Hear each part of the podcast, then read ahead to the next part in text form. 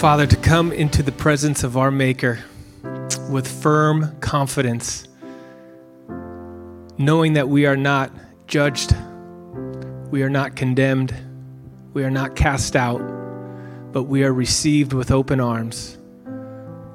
Glory be to Christ. Lord Jesus, we thank you from the bottom of our hearts, from the depths of our soul, for the great love that you showed, that you demonstrated, that you poured out for us that fateful day at Calvary. What greater love have any man than to lay down his life for his friends? And yet while we were yet sinners, you died for us. And you still looked upon us as friends. And as you hung on that cross, you displayed a heart that no other man ever could possess. Father, forgive them, for they know not what they do. You were still interceding on behalf of those who were reviling you, spitting upon you, hostile towards you.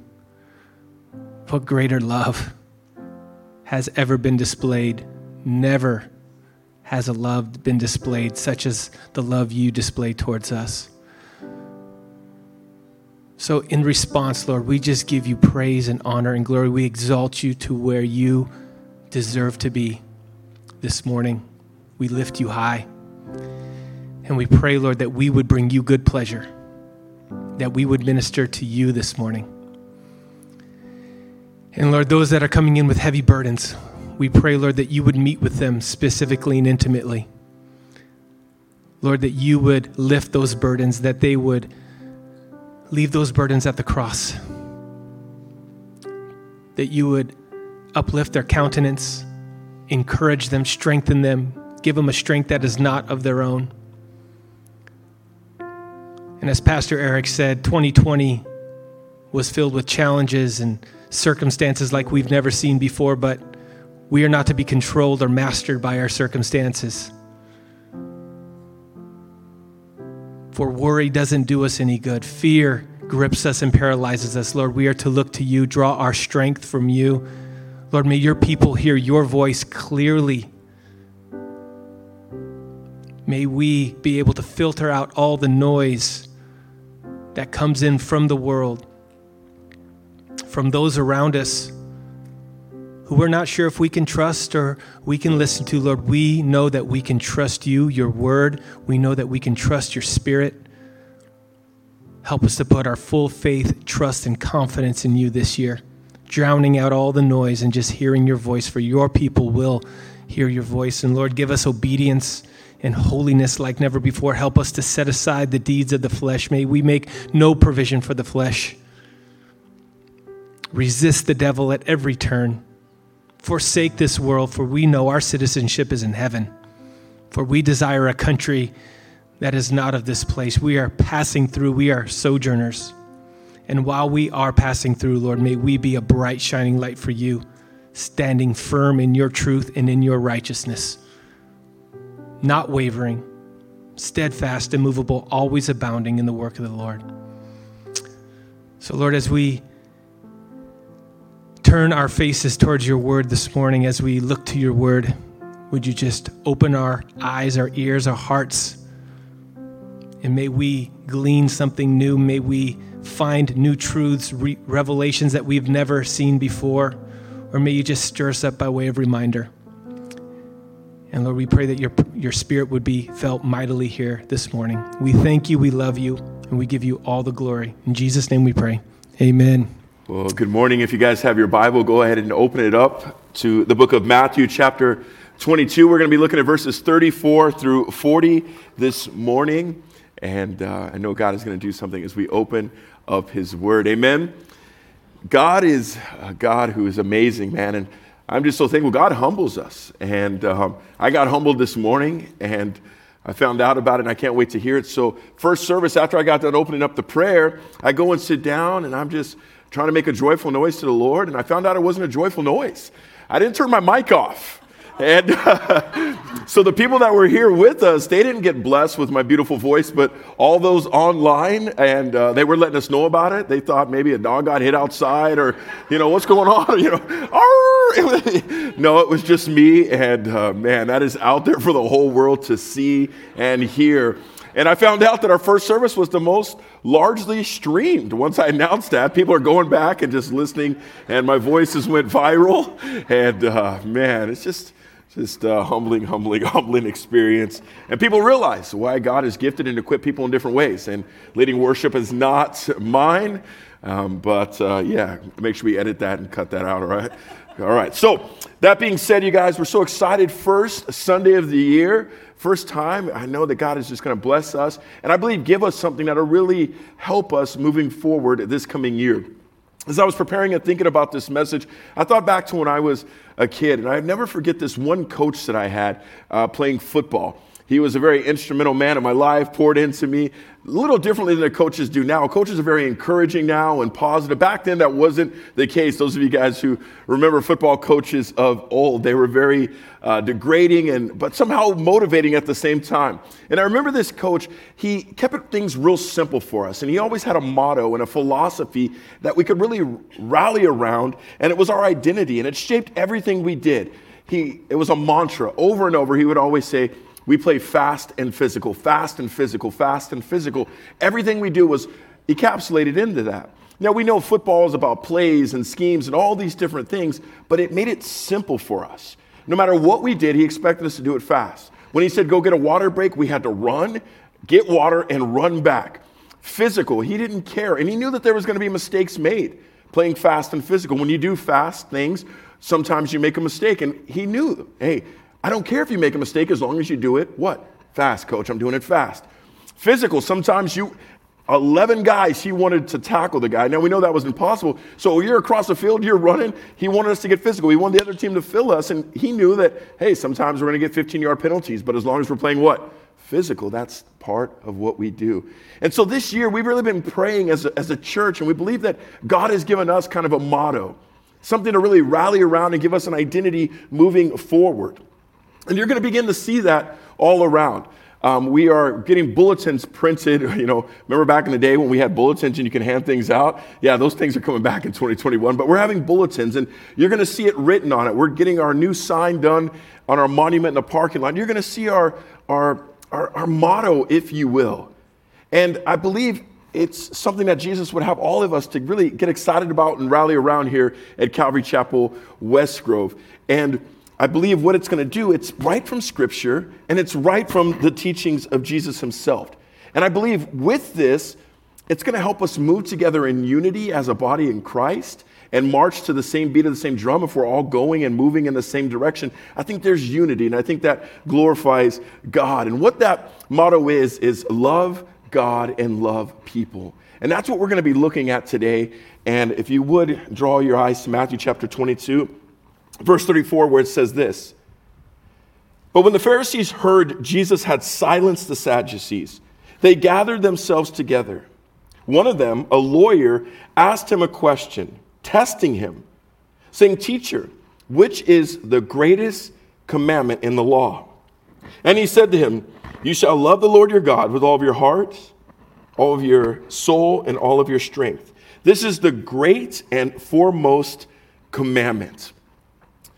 So much in this little section of Scripture. This story picks up right in the midst of an action-packed time in the ministry of Jesus. Matter of fact, verse 33 says that there were crowds of people all around. This is kind of the heights or the climax of Jesus' ministry. People were coming from all around following him. This is a very, very exciting time. In the midst of the crowds, we find out that there was Pharisees there. The Sadducees were there. The table is set for an exciting story, which we get here for something amazing to happen. And in the midst of all the crowds and everything that was going on, we see that this lawyer came up to Jesus and he asked him a question.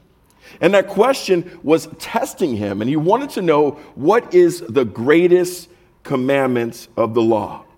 Now, depending on the translation of Scripture you're reading with us today, it either says lawyer or scribe, and they are one in the same.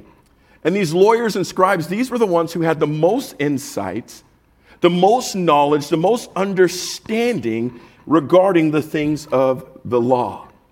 Now, this lawyer was an expert, and he was well aware at this time that there were over 613 commandments in the scriptures. And this one man, this scribe, this lawyer, devoted himself to studying all 613 commandments of God. He knew them like the back of his hand. He could recite them. He could quote them. And so he was trying to trip Jesus up and asking which one of the 613 commandments was the greatest of all. The commandments were cut up and divided and split up in certain ways. There was 365 commandments that they considered negative commandments. And these were the ones that we were told not to do or to abstain from. 365 out of the 613. Don't do this, don't do this, don't do that. 365 is how fitting it, right? One for every day. Imagine being encouraged on a daily basis with don't do this. After 30, you forgot which one was the first one. So God's people were burdened and weighed down with rules and regulations. 365 negative. 248 of the 613 were positive commandments. Things that we should do and that we should be focusing on. And so he comes and he asks them this question. Now, we see in verse 34, this question came right after an encounter that Jesus had with the Sadducees. And it says in verse 34, the Pharisees had heard that Jesus silenced the Pharisees. Now, the word silence there can also be translated muzzled. And so no doubt the Pharisees were very excited. They saw the Sadducees getting shut down. They were questioning Jesus and trying to trip up Jesus with all these different things. And he was shutting him down. The Pharisees were no doubt excited about that. Them and the Sadducees didn't get along very well at all. And so literally Jesus muzzled or silenced his enemies. And so the Pharisees decided to seize this moment, if you will, and they called up one of their lawyers, no doubt a very hotshot lawyer who was their most intellectual and smartest one. And he wanted to go and ask this question to Jesus.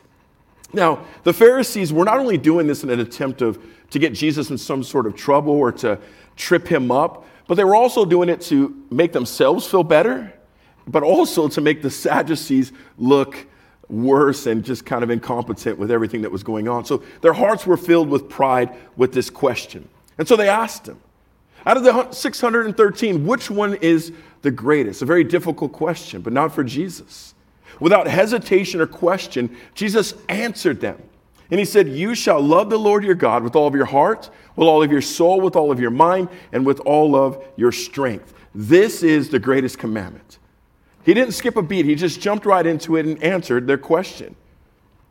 He directed them to what was called the Shema. And this came from Deuteronomy chapter 6. Now, the Shema, it means to literally hear, listen, or to take heed to.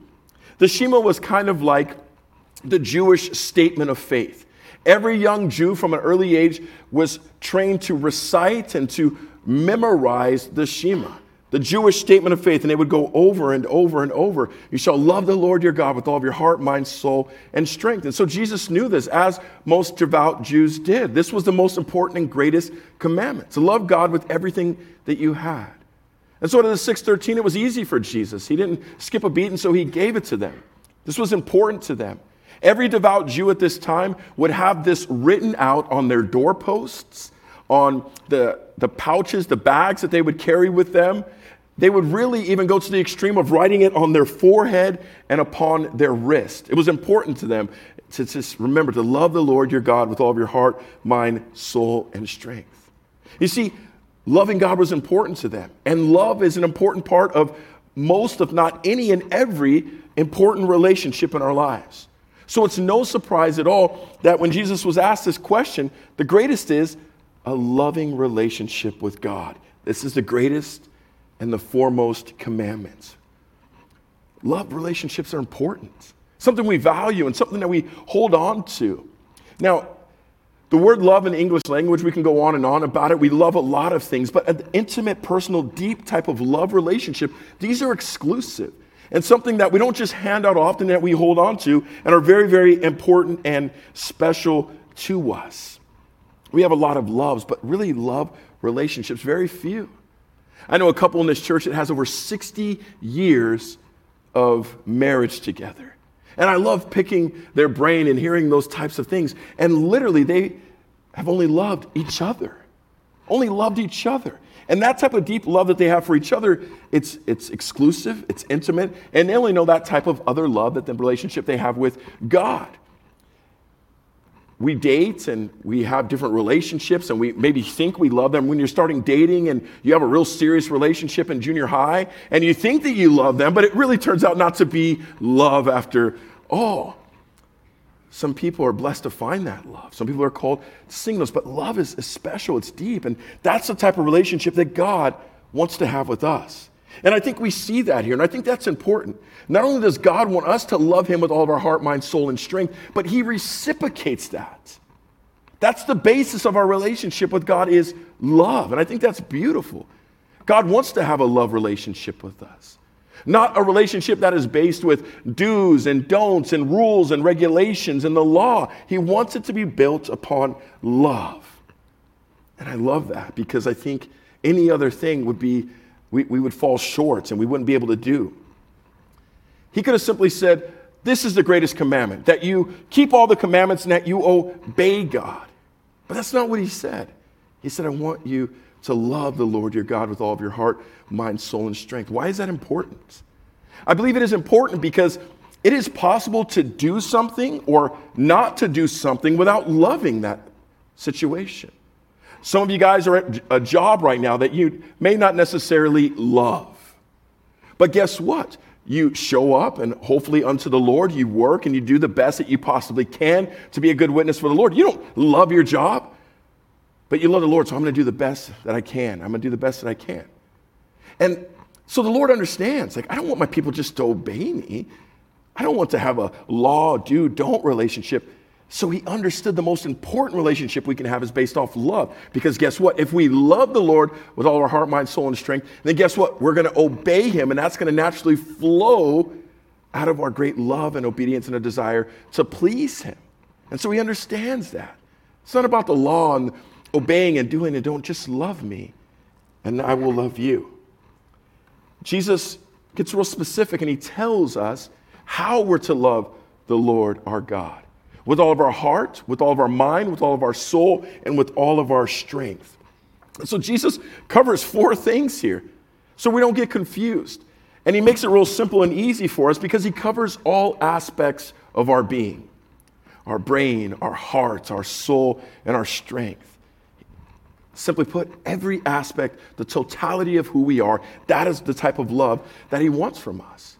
But it's beautiful because, again, he reciprocates that love by God gave his only son. He gave everything, and so he wants everything. It's a beautiful relationship that everyone is giving in 100%. I've heard people say relationships are 50-50, right? How many of you guys have heard that? 50-50 compromise. That's not the case with Jesus. He says, I want to have a 100-100 relationship with you. I'm going to give you everything, and I want you to give me everything. And it's easy to do that when you know that he gave everything. Maybe you've been in a relationship before, and maybe the guy or the girl was requesting or desiring or wanting more than you wanted to give for whatever reason. It's like, this guy wants me to give everything, and I feel like he's giving me 10%. I'm out. I'm not going to do that. But it's a blessing when everything is equal, and it's 100-100. And so he says our heart, which is the emotional side of who we are. Our soul, which is the part of us that our will and our desire to choose to serve and walk with him. Our mind, which is the intellectual part of our being, and our strength, which is the physical nature that we have. He says, I covered it all. So the message is very clear what God wants. He wants everything from us. And so this morning we have to ask ourselves a question. Are we giving him everything?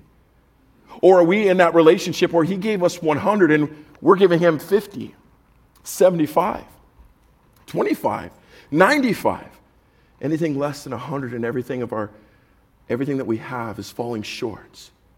And so we have to ask ourselves, are we doing that?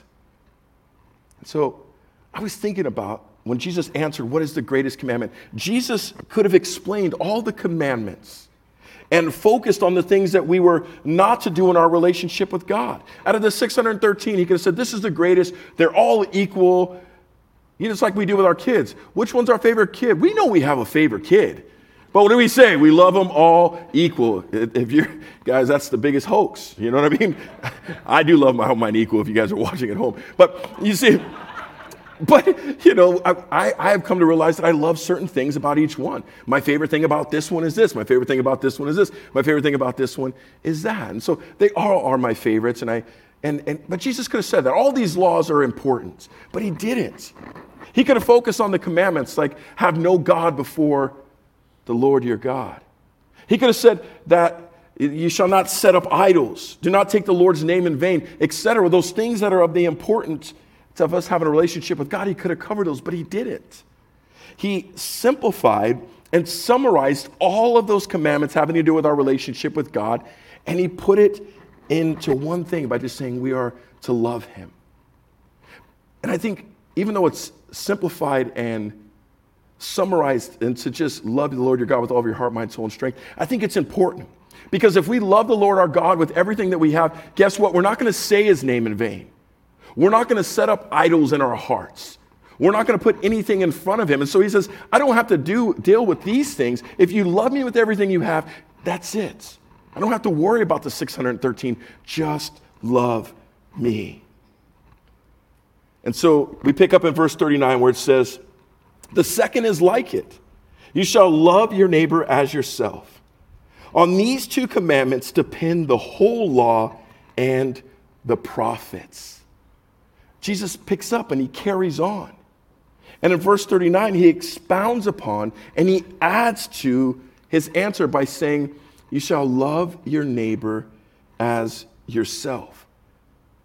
And so he says there's a second. And he said what the lawyer started, this whole scene started with the lawyer saying, what is the greatest commandment?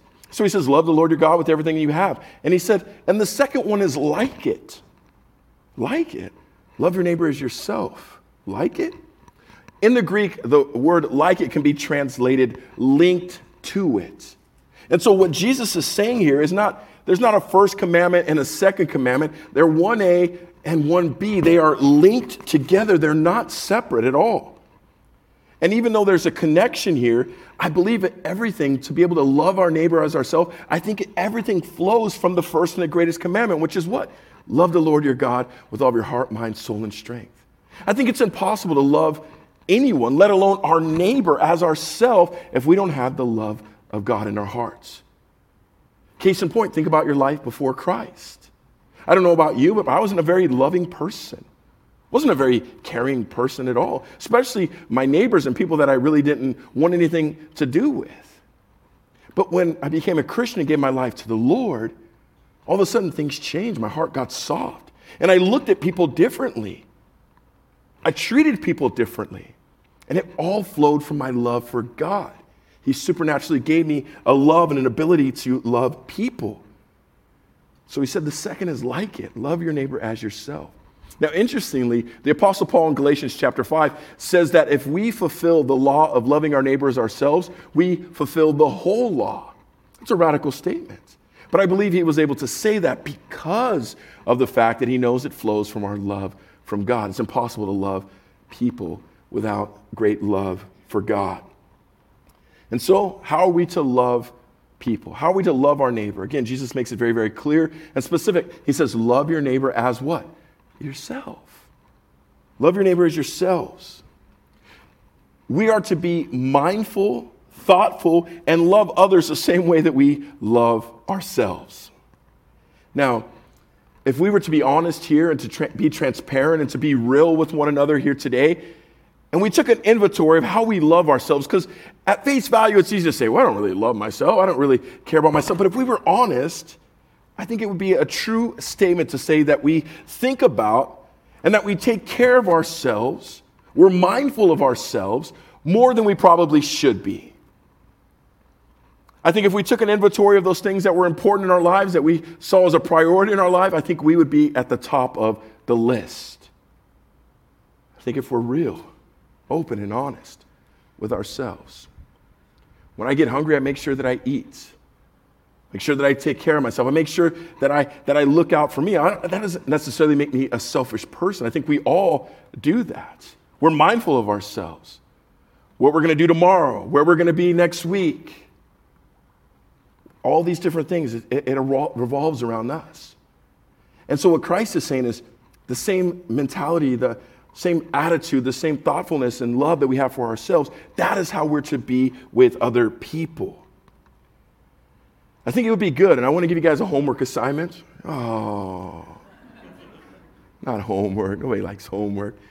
But over the next week or so, I challenge you to really be mindful and even document how often you think about yourself, take care of yourself, do something for yourself. Document. I don't think it would take a week. I think it might even just take a few hours to look, and you might have a good list. Oh, I take pretty good care of myself. I look out for me. And I think that challenges, once we get that list, to apply that same effort and attitude towards others. I think that's difficult. Because it's easy to sit here and say that I love people, but do I love people as Christ tells me to love people? That's the mark. Oh, I love people. I say hi to everybody. I shake hands. I try to give people hugs, and now people are like, no, you had COVID. I got like a scarlet letter to the plague. Now nobody wants to hug me, Bluetooth, you know. But it's okay, you should. I'm not saying give me a hug unless you don't want to. But whatever. I see. So, and I think what happens here, if we did this, man, we could be mindful and learn how to love like God tells us to love. Love people as we love ourselves. And again here, Jesus could have went over all the commands that have to do with people. All the commands that say don't do this and do that, but he didn't. He could have said, well, this is the greatest command. Love the Lord your God, and this is how you do it. And love people, and this is how you do it. But he just says love. He could have said, this is how you love people. Do not murder. Do not lie. Do not steal. Do not covet. He could have went all through all the laws that have to do with people, but he didn't. He just simply summarized it by love your neighbor as yourself. How does that summarize all law? Because I believe that Jesus knew, guess what? If I love my neighbor as myself, guess what? I'm not going to lie to them. Anybody here enjoy being lied to, misled, deceived? We are no hands. So he didn't have to say, thou shalt not lie. He knows if you love your neighbor as yourself, guess what? Anybody here enjoy being murdered? Anybody dead here? No, right? So we're not going to murder. We're not going to look at somebody with hate. Why? Because we love them. We love them as we love ourselves. And so he says simply love people as yourself. So in Jesus' answer to this lawyer here, we have two commands for us to follow today. And I love that, two commands. This is a lot different than what many, many people in the world would say about Christianity. Maybe you've heard this before. I don't know how you're a Christian. I don't know how you do it. All the rules, all the regulations, all the do's, all the don'ts. Anybody ever heard that before? And now we could say, oh, that's not true. There's only two. Oh, there's not two. No, Jesus said there's two. Love God and love people. That's it. Everything is simplified and summarized in that. Two rules. One, love God. More than anything and everything. With every ounce of our being, nothing in this world should rival the love that we have for God. Rule number two, love people as ourselves. We should be willing to serve and to minister and to go and to give and to do for people at any time. These two commands. And I believe how we respond to these two commands here today really dictate and changes everything, the course of our life, the road that we're going down. I believe drastically and dramatically changes based upon our response to these two commands. And today we choose to love God and love people. I believe that we're going to have meaning and purpose and passion in life because that is what we were created for, to love God and to love people. And so once we truly love God with everything that we have and we love our neighbors ourselves, I believe that we're in a good place. But the exact opposite, and if we choose not to love God, and not to love people, we find ourselves just going through this world, meandering, searching for satisfaction, searching for meaning and purpose, only finding ourselves empty and broken and lonely. Case in point, I think of Solomon.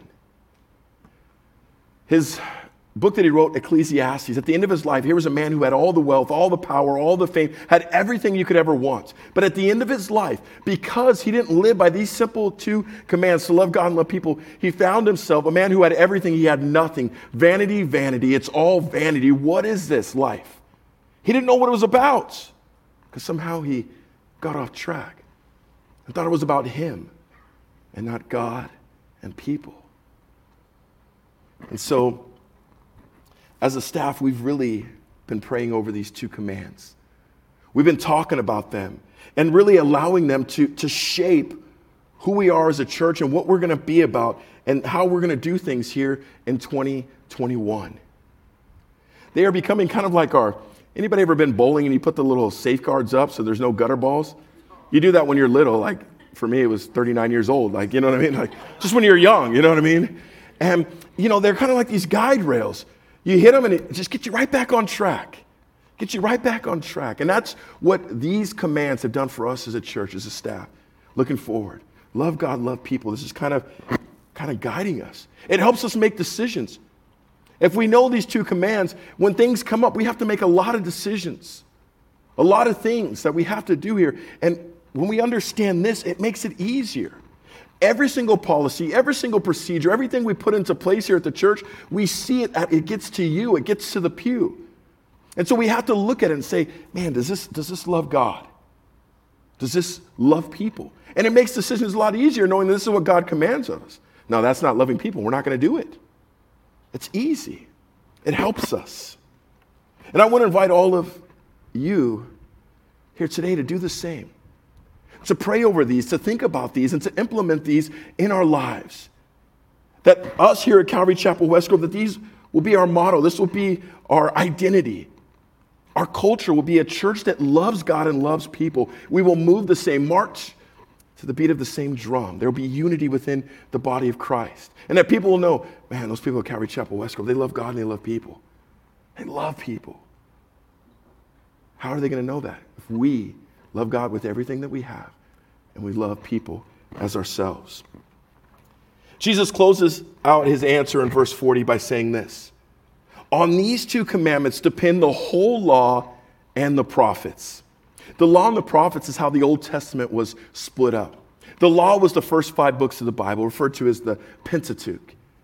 The rest of the Old Testament is split up by prophets, minor, major, things like that. And he says you can summarize all the teaching of the Old Testament in 2 commandments: love God, love people.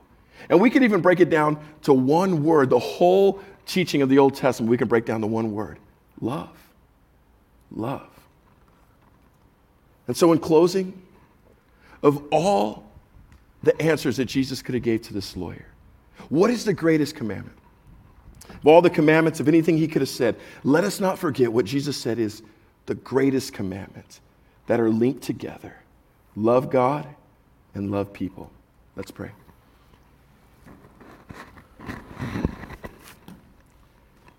Dear Heavenly Father, we thank you so much for this morning, God. Lord, we are so thankful to be here, to worship you, to hear from you this morning, God. And I pray, Lord, as we leave, that we would just be meditating upon the things that we heard today. We're so thankful for, Lord, you simplifying the 613 commandments, Lord. Just 2, love God and love people. And Lord, I pray that we would search our hearts to see, are we doing that? Are we loving you truly with all of our heart, mind, soul, and strength? And if not, Lord, I pray that today would be the day that we don't hold on to the 50 or the 25%, whatever we're holding on to, that we'd give it all to you. And Lord, I also pray, God, that we really search. Are we loving people? It's easy to say we do, but according to the way that you tell us to love our neighbor as ourselves, God. Lord, we want to be more like you, and we pray, Lord, that you would help us. And we pray these things in Jesus' name. Amen.